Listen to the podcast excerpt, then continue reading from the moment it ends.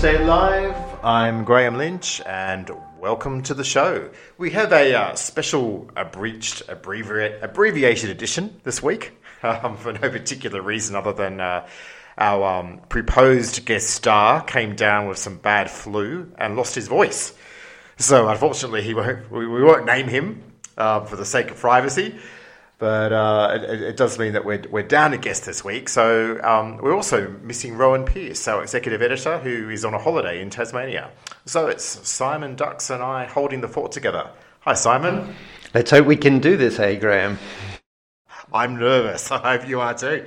Um, let's start off with a very, very interesting story you had uh, this week um, about the the I guess the fledgling Australian satellite launch industry, and they're very very concerned about a proposed new fee regime which may be applied on them.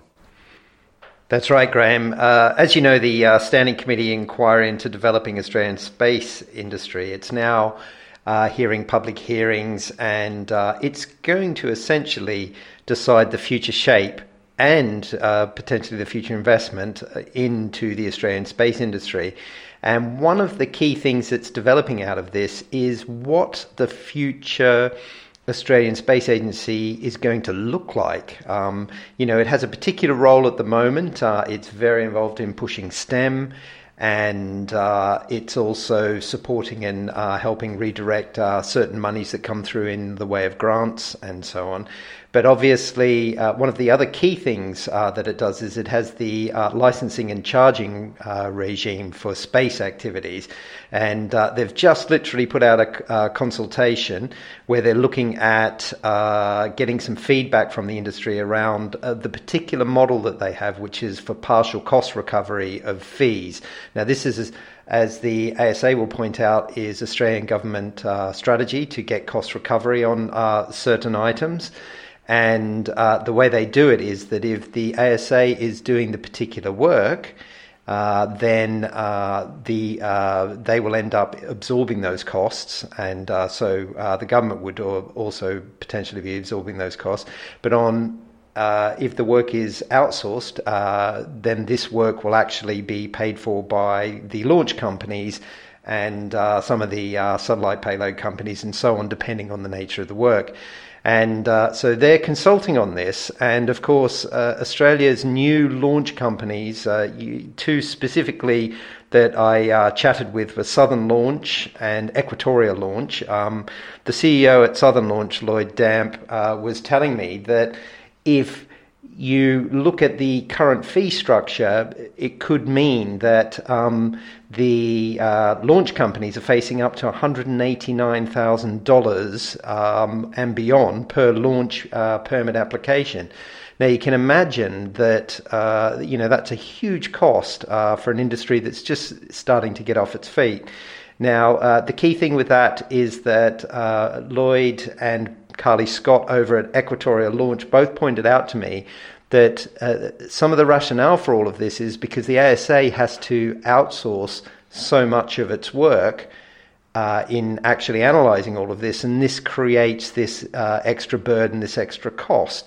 And it's their preference that the ASA actually starts to look at a model of actually bringing this stuff in house and it fits into some of the wider things that the standing committee is looking at about future investment into space. You know, the government's going to have to make a big bet here. They've got big numbers about what they want for jobs and the particular revenue in the sector, but there's also going to have to be a commitment and uh, if I remember rightly, the submission from the Space Industry Association uh, pointed out that uh, Australia currently has one of the lowest investments in the space sector per GDP of OECD countries. So I think there's going to be uh, have to be some big moves uh, on actually developing some of this essentially. Mm, okay, definitely one to watch because uh, he could he could definitely stymie an industry before it even gets going if the, if the cost settings are too high. Moving on, there's another sector of the market that's definitely not being stymied, and that's data centers. And the American commercial real estate services and investment giant CBRE this week came out with a um, a global report that says some uh, very positive things about Australia. Very much so. It was uh, interesting for us to go and look at uh, the supply side and see where the investors were actually looking, because we know there's been a lot of announcements uh, on the on the data center front. So this was quite fascinating because they went and asked around 600 uh, key uh, investors. Um, some of these are organizations, the largest institutional real estate investors in the world, and uh, looked at where they were looking to put their money. 95% of them said they're investing in data centers this year, which is, you know, quite something. And uh, the interesting thing on the back of that, that was that they were talking about the fact that 85% of them said that they've allocated more than 100 million US of equity to the data center sector, and uh, uh, 46% have allocated more than 300 million this year. So, you know, this is serious investment, and it was quite fascinating to see that Melbourne came out as one of the Asia Pac leaders that the investors were looking at going. It uh, rated up with Shanghai and Seoul, uh, that suggesting in the secondary markets that uh, at least 10% of these respondents said that they were really looking to invest into Melbourne. Key th- uh, features that they said of the Melbourne market was that you would get higher initial returns relative to other markets. It had good economic fundamentals driving the rental growth, and uh, as they uh, coined it, there was a big availability of investment opportunities. And we saw a little bit of that when uh, talking to uh, Equinix as well. Guy Danskine, the CEO there, told us that uh, as far as they were concerned, Melbourne was going to be a key investor for them. They also pointed to uh, Brisbane and Perth coming along as well. And in fact, CBRE's Tom Fillmore said the same. He said the initial focus is obviously Sydney, Melbourne, uh, but then the other two uh, capitals are also going to be there as well. So it is pretty interesting. Uh, they mentioned uh, in the secondary markets around Asia Pac that there was um, a limited supply in some of the emerging markets. Uh, they pointed out specifically the Philippines and uh, also Indonesia uh, as uh, two big areas that they could be looking. And uh, that also plays into uh, the story that we wrote uh, fairly recently about Turbidite appearing to invest in the secondary market. So you can see that people are, are, are actually realizing that there's some investment there and getting these business models up and running. And one of the key things I'd say to that was that.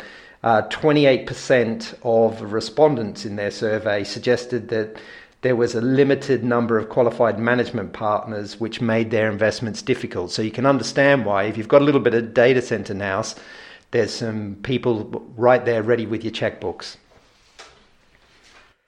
Very, very interesting. Um, Moving on, uh, one of the big four accounting firms, Deloitte, uh, turned their attention to the telecommunications market this week, and, and particularly the interplay between telecommunications and the uh, hyperscale sector.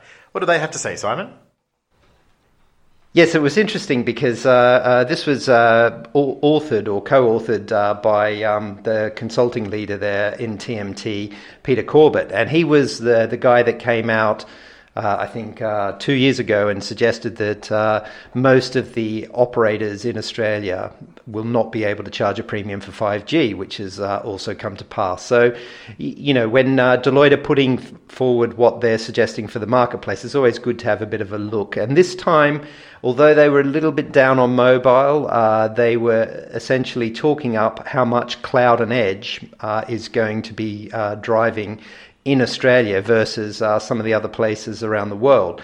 Now, if you can imagine, they're suggesting that uh, cloud services are going to double in value by t- 2025, and they reckon a lot of this is being driven by uh, the public sector.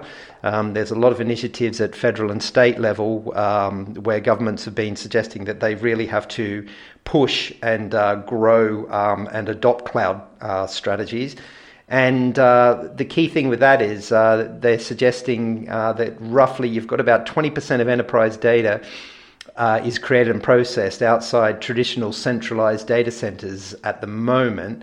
But by 2025, they imagine that's going to be around 75%. So this is going to be quite a shift in how that's actually going to fit between what the telcos are doing with providing data services uh, and how that work with the hyperscalers.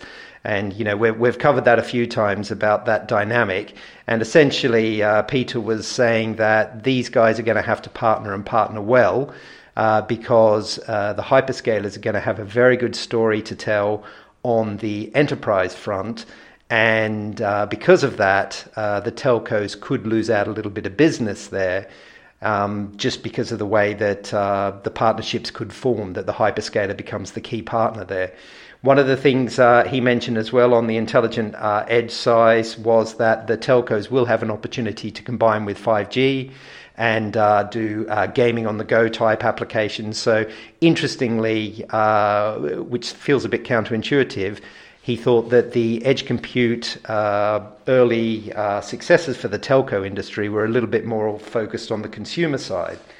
And uh, so, uh, if we look at uh, what they were talking about on the mobile side, uh, he he gave the opinion that it was a fairly flat market in Australia.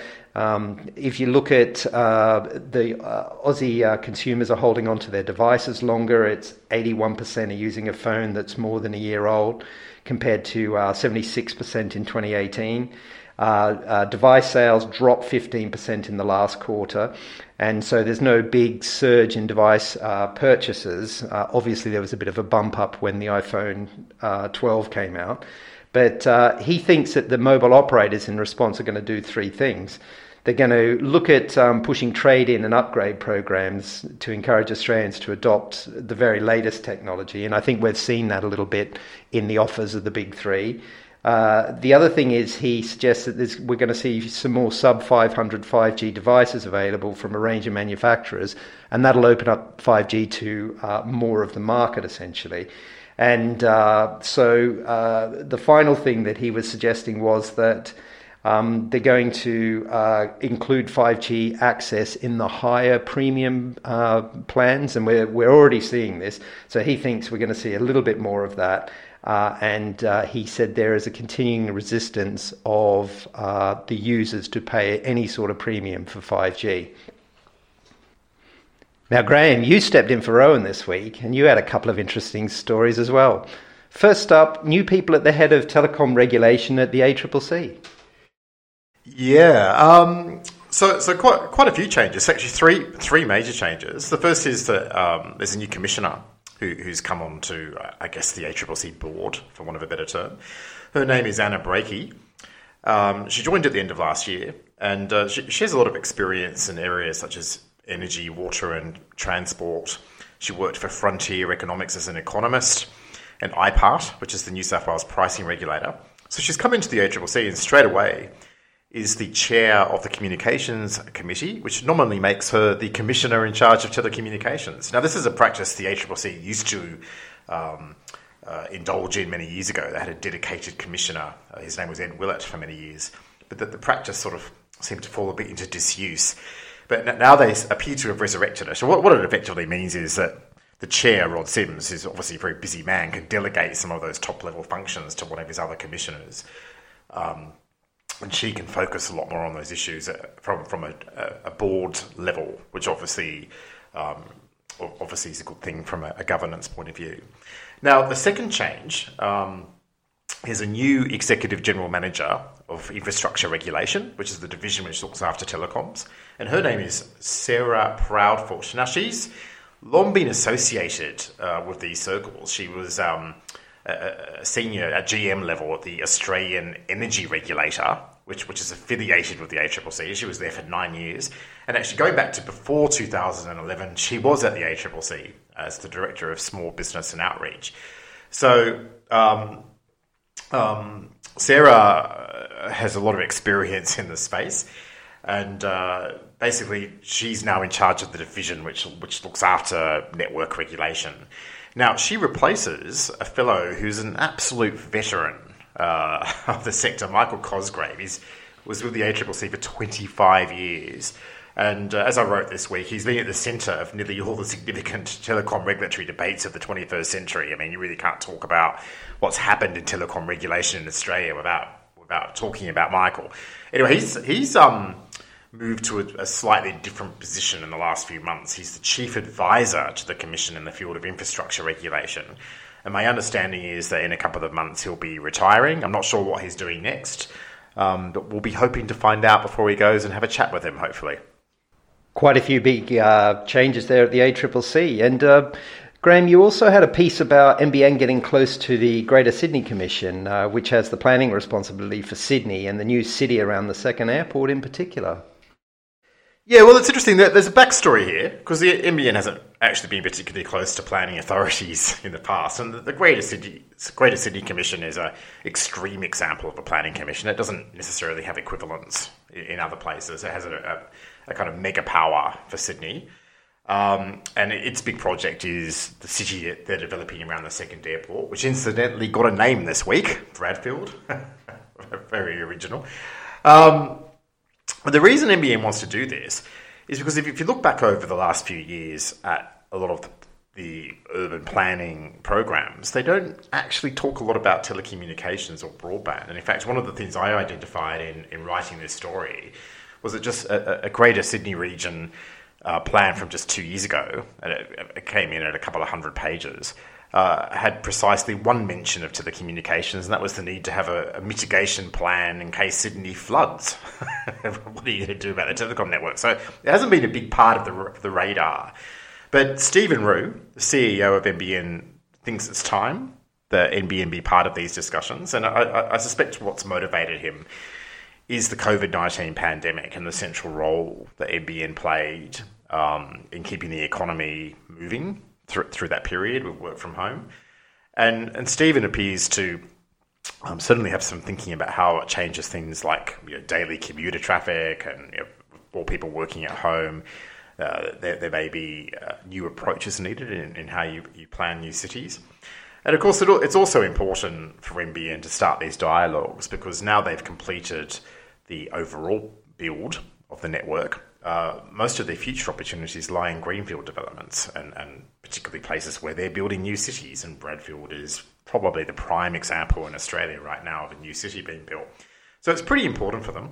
And of course, they've, they've, they've, they've backed up, NBN's backed up uh, you know, its, its, its words with deeds, and it's created a couple of fighting funds um, worth a few hundred million dollars for co investment with both state governments and local governments to build new infrastructure, and particularly um, fibre networks in places that might not ordinarily have been earmarked to get them.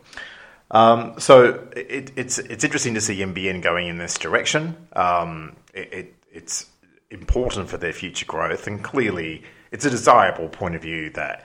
Uh, the country's preeminent broadband operator be part of the conversation when we're talking about urban planning. Absolutely. Thanks, Graham. And thank you, Simon. And uh, just a note for all our, our uh, listeners um, we're taking a break for a couple of weeks because I'm going on personal leave and then it's Easter. And we're going to refresh and recharge, and we will be back bigger and more bushy tailed than ever in a couple of weeks. So see you then.